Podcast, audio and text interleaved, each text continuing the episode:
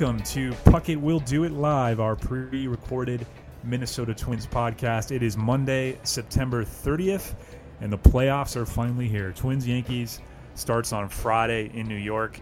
We'll have plenty more to come on that today, and on Thursday's show will be our big preview show. I'm Zach Pierce, managing editor of The Athletic Minnesota, joined as always by Dan Hayes, who uh, is so dedicated to this podcast that he is actually coming to us live right now from the press box in Kansas City during game 162. Dan, how is it in there right now? Oh, it's tense. I mean, it is. Oh, that's because the Chiefs game has ended. Uh, Did they win? The Chiefs win? uh, the Chiefs pulled ahead with 30 seconds to go. There's nine seconds left currently. This is currently being taped at 3:35 p.m. Sunday. Uh, that's the timestamp here, um, and uh, you'll notice that's important on the story that Lindsey Adler and I turn in for uh, Sunday night or Monday um, about the back and forth of the home run race over the final weekend. So mark on your timestamps 3:35. That's when we're recording. So the regular season comes to an end tw- uh, as Dan uh, let the cat out of the bag there that we're taping during Sunday's finale. So we can't yet say exactly how the Twins finished the regular season, but either 101 or what would be a record tying for the franchise 102 wins if they finish off the Royals currently leading four to three in the top of the fifth. But maybe the more significant thing happening Sunday is the home run race that you alluded to, Dan, between the Twins and the Yankees going back and forth. Yankees started the day in front by one. Twins have hit three so far on Sunday, just one for the Yankees. That's really would really be the cherry on top of what's been a phenomenal last month of the season, Dan. I, I think actually all of them are because if they win, they get the 102, and that's the franchise record ties for the franchise record in victories. Um, you know, there's a couple things at play here. Rocco was really pumped in pregame uh, during interim manager Ehire Adrianza's media session. Rocco took a side seat and he was actually pretty fired up about the fact that if the Twins won on Sunday, that'd be 56 road victories, which would be the third best all time. They're already tied for the third best all time um, with like maybe the 71 A's. But you know, this team has been fascinating on the road all season long, and so there's a couple things they went into the last day playing for. They were kind of downplaying the whole home run record, and I think that's because they knew they weren't going to play their A lineup all weekend. You know, there's just it made no sense to do that. Um, so they were basically looking at it like, well, if we get it, we get it. But you know, they had the rain out on Friday. They lost uh, lost three innings to it there, and so I, I think they're kind of like that one. It's funny as much as it means to fans, and I know it means something to. Uh, it means something to communications director Dustin Morse too. Um, they uh, the players are downplaying it, but I'm sure they want that one too. And uh, the way they've gotten there so far is pretty fascinating. You know, Jason Castro just hit one a few minutes ago to put them up 307, 306. His first home run since August 9th. Earlier in the day, CJ Cron hit his first since 30 August 31. Um, and Jason or uh, Jake Cave hit his first since August 29th. So three guys contributing today that have not hit one in a long time, and it's kind of adding some intrigue to this as we go. Yeah, uh, makes sense to downplay it, Dan, and I think you know, uh, given the circumstances with the injuries this team's had this season, uh, not playing the A lineup was the way to go uh, throughout the weekend. Hasn't seemed to affect them much as they've continued to win uh, three and zero, going on maybe four and zero with their uh, their rest lineup out there, but. Um, uh, unfortunately, we saw part of the reason why you want to uh, sit those starters on Saturday when Luis Arraez got hurt trying to field a pop up, a little miscommunication, maybe a tricky spot with the ball right on top of the mound and a collision with Willians Astudillo. Arraez left the game on a cart. Uh, it looked horrible, Dan, and, and of course with the with getting carted off the field, which you don't see a whole lot in baseball, and then the tears that uh, kind of welling up in his eyes there you thought the worst. The Twins seem to have avoided the worst, but his status very much now in question for uh, the ALDS. It is, and it, but it is. They're fortunate. Um, you're right. It looked terrible. You don't. You know, it's one thing. I, you love social media. Uh, my goodness, some people were guessing, and and it, I mean, look, I'm not gonna downplay it. It looked really bad yesterday when he. You don't like to see the stretcher come out. He's wiping tears from his eyes. It looked pretty devastating, but you gotta you gotta take. Uh, you got to wait till stuff comes in. And after the game, they said X-rays were good, they were negative, um, and so there were no breaks, and they were optimistic. And I, we walk in, and there's Luis Arraez still in his jersey, backwards hat, on crutches, laughing with his teammates. Uh, told him, "But I'm okay." You're like, and and you're like, "Wait, what?" and and he's hobbling. I mean, you can't put weight on it still, um, but it was kind of it was strangely uh, a little optimistic. And you come in on Sunday morning, and you find out MRI they've diagnosed a grade one strain, um, a grade one ankle sprain, which is the lowest and best ankle sprain you can really come away with, I guess. And um, that's got a timetable of like five to 14 days. So we're we're five days out right now from the the playoff opener, and you wonder, you know, Rocco Baldelli basically said, "We're going to treat him as much as you humanly possibly can treat an ankle." Um, so I imagine that they're just going to have uh, mas- like uh, masseuses coming in 24 hours around the clock. Luis Arraez is going to be asleep on his bed, and they're just going to be working on his ankle while he's asleep, and you know, give him 110 hours of uh, of uh, ankle uh, treatment in between now and um, you know when they have to make that decision. But it is definitely a big moment. I mean, you, he's been such a huge part of this team, and you know, here we are focusing on the the Bomba squad and Bomba season, and and uh, Luis Arraez has been perfect for that lineup because he's not a big home run hitter. I mean, he did hit the home run in the clincher to to win the uh, the game the other night in Detroit, but he uh, he's this little slap hitter and like great bat to ball skills and um, is a perfect complement to all the big home run hitters in the lineup because he makes pitchers work. He knows his zone. He's ever confident for being a 22 year old, and they would really miss him in that series. So it, it's definitely something where you have to go, wow, what happened? I mean, it, it was a big moment on Saturday, and the the problem is is that you know as many guys as they have here, they I think they have 37 active guys right now. You can't play all those guys, or you can't. You don't have enough backup position players to fill out a roster. We've seen it all week. You know, Jonathan Schoop played the hangover lineup on Thursday. Um, uh, Nelson Cruz played Thursday, Friday, or maybe it was just Friday, Saturday, but you've seen one or two starters kind of interspersed throughout the lineups all the way through, and it's just impossible to keep all nine guys off the field. And um, they ran into an issue with one of the more important ones on Saturday, and it definitely puts a little bit of a wrench into the plans here. Given the situation, the timetable for the injury, Dan, and obviously his uh, importance to this lineup and this team, at, at, what point do you think the Twins? Uh, obviously, they have until Thursday. Is that right to set the uh, set the right. roster? right. If they if they feel like he's he would be a no go for Game One, but maybe for Game Three, back in Minnesota with that extra three days of rest, would that be something that you think that they would consider using a roster spot for him, or is it he's got to be ready to go at the beginning?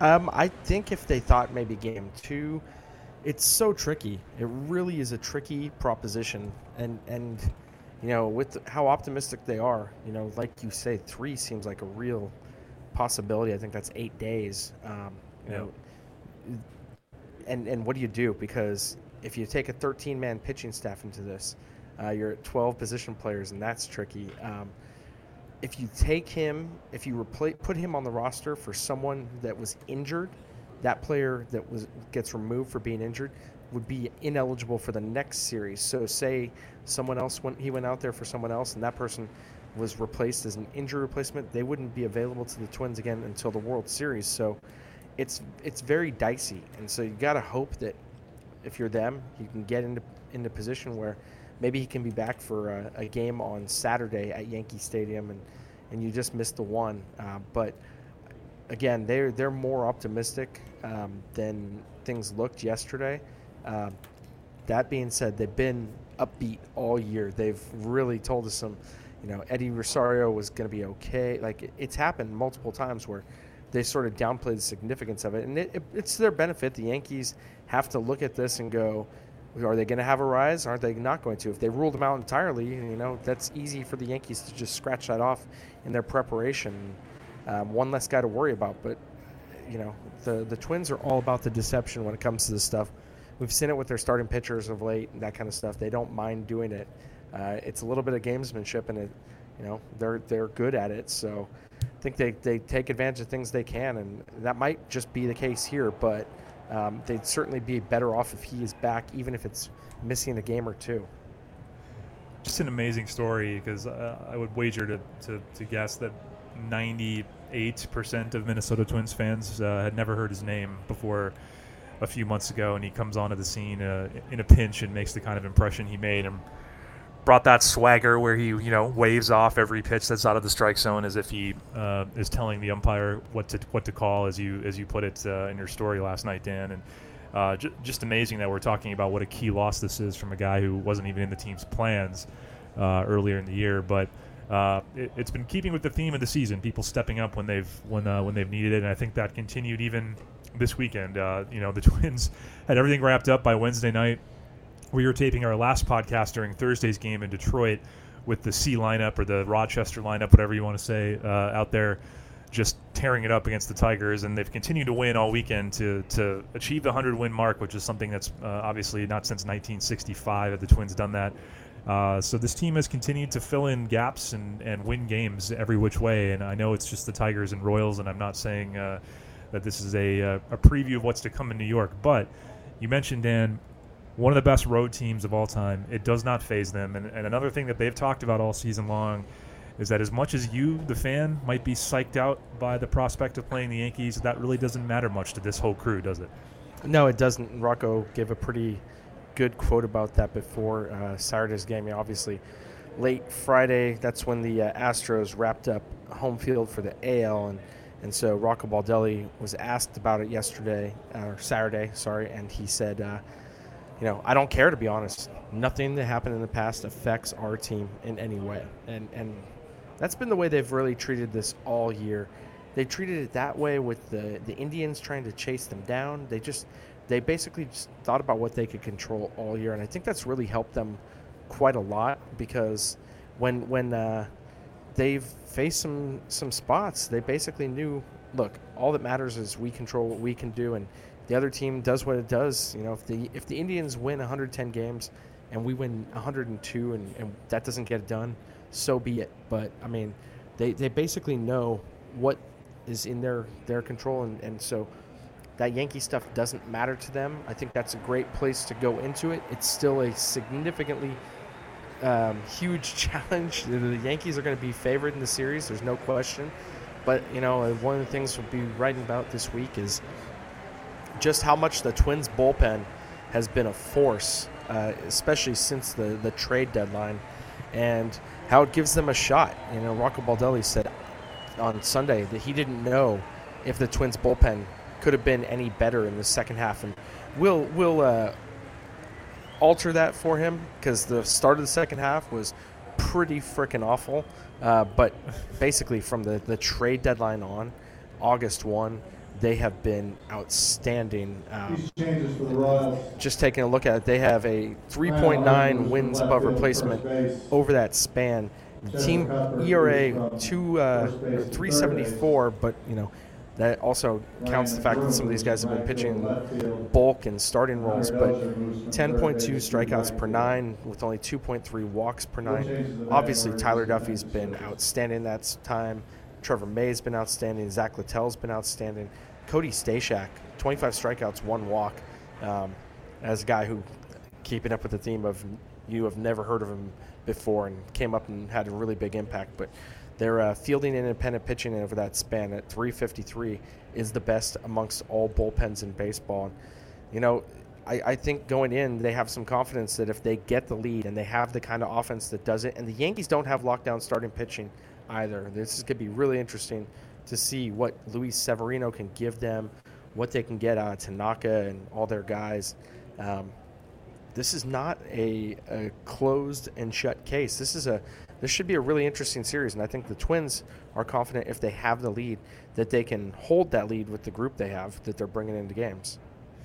Yeah, the season series was four to two Yankees, and obviously there was that uh, absolute batshit crazy game at Target Field that uh, would have gone to the Twins if not for a phenomenal catch in center by Aaron Hicks to end the game. So uh, played pretty evenly during the regular season. It's it's uh, it's looking like the Twins. I mean, if the, if the current scores of these games hold right now, are going to end up just one game behind the Yankees in the standings. Uh, so yeah, Brian Cashman actually talked about it on Sunday. Or uh, Lindsey Adler, our reporter, I'll read you this quote real quick. Uh, Cashman, and it was rambling. I'm not going to go into the 200 to 300th words, but he said, We've got a lot of respect for the Twins, especially last series we played against those guys. We got out of Minnesota by the hair of our chinny chin chin. It was a real slugfest and back and forth. And it obviously culminated in Aaron Hicks' diving catch.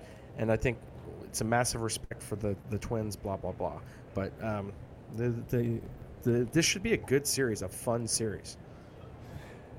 On August 12th, it was full red alert mode. The Twins had lost their entire 11 Can I can I clarify? Lead. I was not in red alert mode. If Well, you okay. All right. All right. Hold on. I was going to give us some props at the end. But uh, Twins had lost their entire 11 and a half game lead, trailed the uh, Indians by a half game after that day.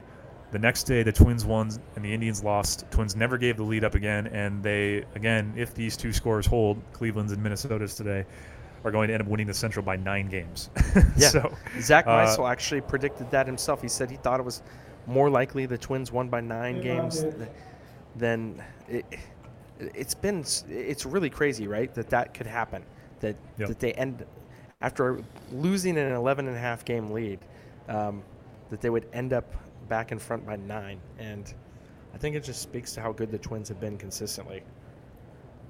and obviously it could have gone uh, a number of different ways, but I think your point, um, and, and I suppose mine as well, uh, throughout the season, even as we were getting accused of, uh, you know, being the, being the dog in the GIF where the house is burning down and you say this is fine, but is you know it's a long season. There were certainly excuses to be made for why the Twins were. Um, were slumping, uh, slumping quote in air quotes because it was still basically 500 baseball. But um, and the Indians were also playing at a level that just didn't feel sustainable, and the Twins maybe were playing at a level that wasn't sustainable uh, at the beginning of the season. So um, it, Here's things some good leveled out. numbers on that. Yeah, Yep. they did. Oh, keep going. I'm sorry, I didn't mean to interrupt. no, you go there. ahead. Go ahead. Well, I was gonna say here's some. I'm cool used to it by now. Go ahead. by June 1, the Twins were sitting at 38 and 18, and everybody was going crazy. Well, if the Twins win on Sunday, uh, August and September, they will have ended up going 36 and 19 over the final two months of the season. Yeah. Um, they got back to where they were at the start of the year, and and when they were slumping, the air quotes, like you said, they still in June and July went 28 and 23. If that's your slump, give me that every day of the week. And and clearly they've finished the season with this really easy portion of the schedule. And, and if they win on Sunday, go 11 and 2 down that stretch. But so what? Everybody gets their schedule. The Yankees play the Orioles and the Blue Jays. Those teams are awful. Uh, those teams are horseshit too. And you know, I know yeah. they play the Rays and the the Red Sox, uh, but everybody has their easy parts of their schedule, and the Twins have thrived at August and September because of that rest and recovery. They've they've kept their bullpen in great shape. They feel like their bullpen's in in very healthy shape going into this, and uh, it's it's uh, they've always had that big picture mentality and that confidence, and that's really all that matters. That seems to matter, and you know it's put them in the spot that they've wanted to be in uh, heading into Friday in New York, and I think I don't see that changing. The results might change. Obviously, who you're facing is different, but neither team, both teams have strengths. Both teams have weaknesses. It's not like this is the Twins versus the Astros, and um, right away, and it, it should be pretty entertaining. The other big question mark besides Arraez, Dan, is, uh, or maybe not a big question mark at this point, but a guy who hasn't played in a while is Max Kepler. Uh, sat out again on Sunday, uh, at least as far as I've seen. He hasn't been in the game, but um, wha the latest on him and how he's looking for the ALDS. I would wager money on it. Um, good amounts of money on it. He'll be in the lineup on Friday. He was swinging the bat in Detroit. He went onto the field and took batting practice. If any of this had really mattered, if this had been do or die, I think he would have played. I think they knew, you know, he hasn't played now. This is Sunday is the 15th day in a row he has not played. Um, played both games of that doubleheader.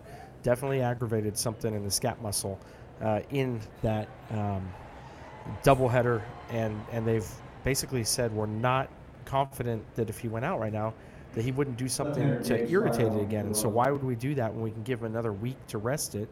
By the point he plays, it will obviously be difficult to come back having not played a, a real game, game speed for just under three weeks. It'll be like 20 days, but the plan calls for him to face a lot of live pitching during their workouts this weekend or this week. They're gonna, I believe, I don't know if they're working out Monday, but I know Tuesday they're gonna work out. I believe they're gonna do a private workout on Wednesday, um, and and then they have the workout Thursday. And the intention is to have some uh, live pitching, uh, him face it for the first time, and not like facing you know AAA manager Joel Skinner, but maybe facing somebody, you know, like Randy Dobnak, or probably not Dobnak because he's going to be in the postseason roster, but some of the guys that um, are down the food chain that are still here and throwing that they're going to kind of keep on their taxi squad and who they're trying to keep fresh. It wouldn't surprise me if he gets at bats against those guys as a way to warm up, but he will be in the lineup. Uh, Marwin Gonzalez will be in the lineup Friday.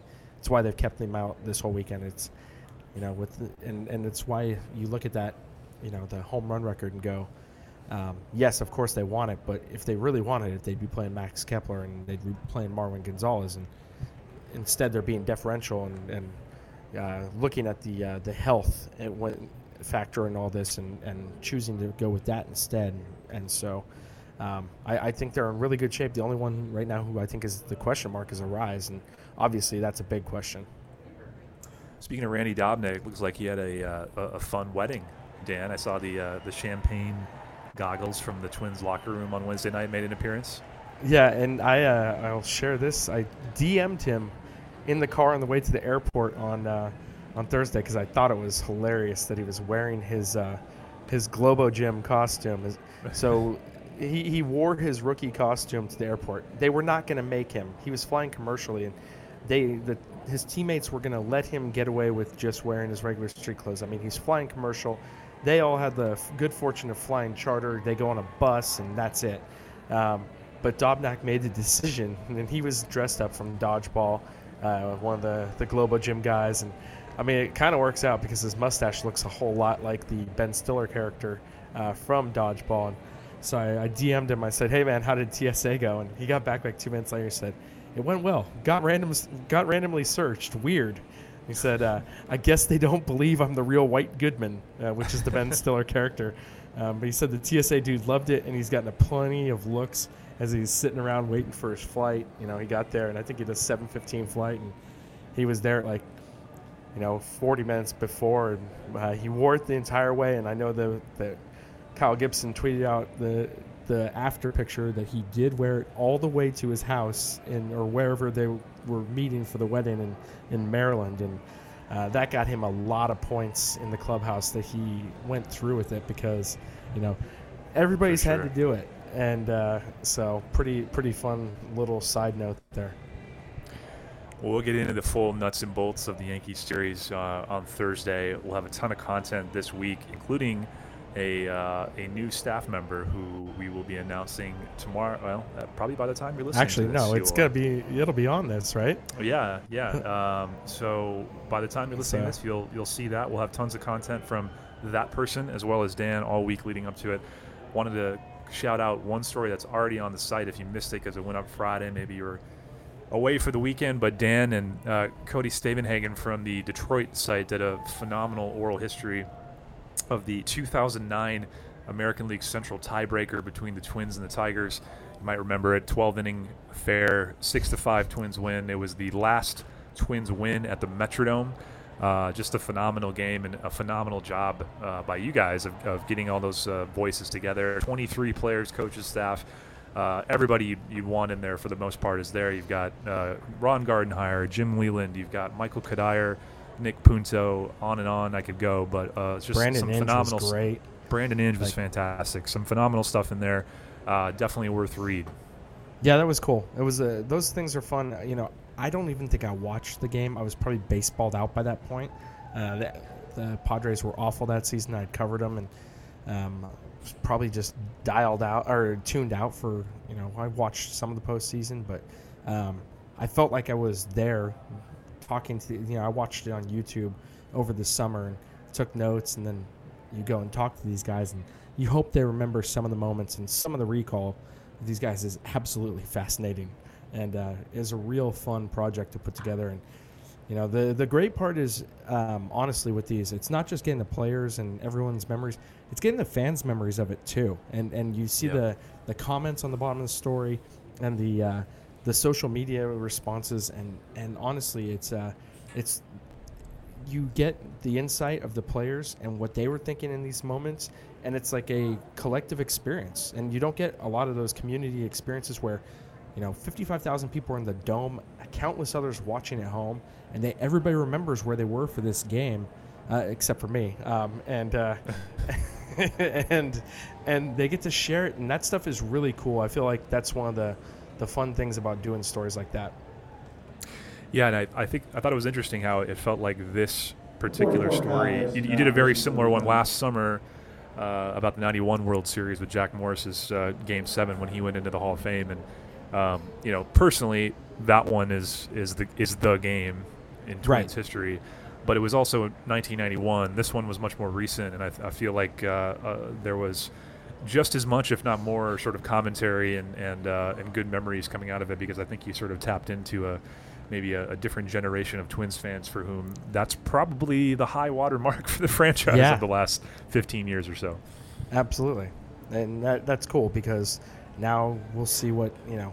I don't think there's gonna be any oral histories of this season. Um, unless Well, I still want like the oral history of, of the 16 hours between the start of the of the beer celebration and the Thursday day game in I- Detroit. I, want to hear from Jake Cave on the record about how he felt when he reached third base after that triple on Thursday. I hope I get that. I, I'm going Yeah. to try and get that story. Uh, but yes, that would be a fascinating oral history as well. It'll just be that'll be in 10 years from now, but or maybe next year. But uh, That is cruel. Yeah, cruel to make him leg out that triple for sure. uh, and then uh, uh, I think also by the time you're you're listening to this, there should be a, uh, a, a cool piece up from you and Lindsey. Is that right, Dan? Yeah, actually, there should be two cool pieces up uh, tomorrow. Lindsey and I, are, Lindsey Adler and I are doing a timestamp back and forth on the home run race here. Um, so Can you tell that guy in the background to shut up? Jeez, what is his deal? I know, I know. That that press box or, or that official score shouldn't use his microphone. Yeah. no, but uh, No respect. but uh, exactly. Does he not? It- yeah. Excuse me, uh, Pliddle is going on over here. Uh, Right. I'm in the back corner. Nobody can see me or hear me. I hope. but uh, no, uh, Lindsey Adler, our Yankees writer, and I. Um, it's gonna be one of two pieces we do together this week. I think later in the week, probably as a preview, we're gonna do a strengths and weaknesses uh, of our collective teams and give you an idea of what the Yankees are feeling and what the Twins are feeling. But but for um, Sunday night or Monday morning, we'll have a uh, a back and forth on the home run chase down and some some quotes, some funny moments from each of our teams over the course of the weekend. Because we're not quite sure the players really care that much, but I'm sure they do. Um, but uh, you know, ch- documenting that, and then also Zach Meisel and I, our, our Indians writer, are going to do a how the uh, balance of power in the AL Central shifted, with some insight from players, front office, managers, that kind of stuff. So should be a lot of good content uh, up, including our new uh, new writers stuff on uh, Monday too. So you guys are gonna be busy this week reading the, the Athletic, I think. Sounds like I'm going to be busy too. All right. Can't wait. We've entered that part of the calendar, but uh, I think that's all we got for today. It's now seven to one. Nash- Producer Adams Nationals with a commanding lead over Cleveland. So it looks like worst case scenario, Twins are going to win the Central by eight games, maybe nine if they hold on to their their win. They've won six in a row, trying to make it seven to finish the season, and then go into this little off period. Um, with uh, with uh, uh, you know on a high note. I don't know why I couldn't spit that out, but I couldn't. On Thursday, uh, Dan and I and our, our newest addition to the staff will uh, break down the ALDS in a little more detail. And between now and then, plenty of stuff for y'all to read on the site. Uh, that's all I got. Dan, any final thoughts? Yeah, Lance Lynn. Hey, look look at that. Former Twin and Yankee Lance Lynn shoving against the Yankees on the last day of the season. He is oh, is five and two thirds. Nice. Yeah, he's Yeah. nine strikeouts. He just struck out Aaron Judge. Um, it he's limited them to the one home run. So uh, right now, at least, it's 307, 306 with both teams. The Twins have batted for the sixth time. The Yankees are two outs in the sixth inning. So this pretty fun little race with nothing else to care about really. It's uh, kind of entertaining stuff. At least there's something to watch for on, on the final day. And, and uh, kudos to my mom and Aunt Rita for making the drive down to watch Yeah, from uh, three that's rows pretty. behind the they got a good game. They, They got a good little game. It's been entertaining. So- Little uh, little Ned Yost farewell party. Little uh, standing All O for Whit. Merrifield. Just uh, yeah. Yeah. three homers. Alex man. Gordon. Yeah, Yeah. right. Gosh, should Yeah. be on national TV this game. Hey, All right, we'll get anyway. to that at a different time. We hope we will be talking about uh, our 102 win Minnesota Twins, who are also uh, home run champions of all time. But we will see how this all shakes out. Uh, we will talk to you next on Thursday. Twiddle Nation, thank you as always for listening. We love you. We'll see you then.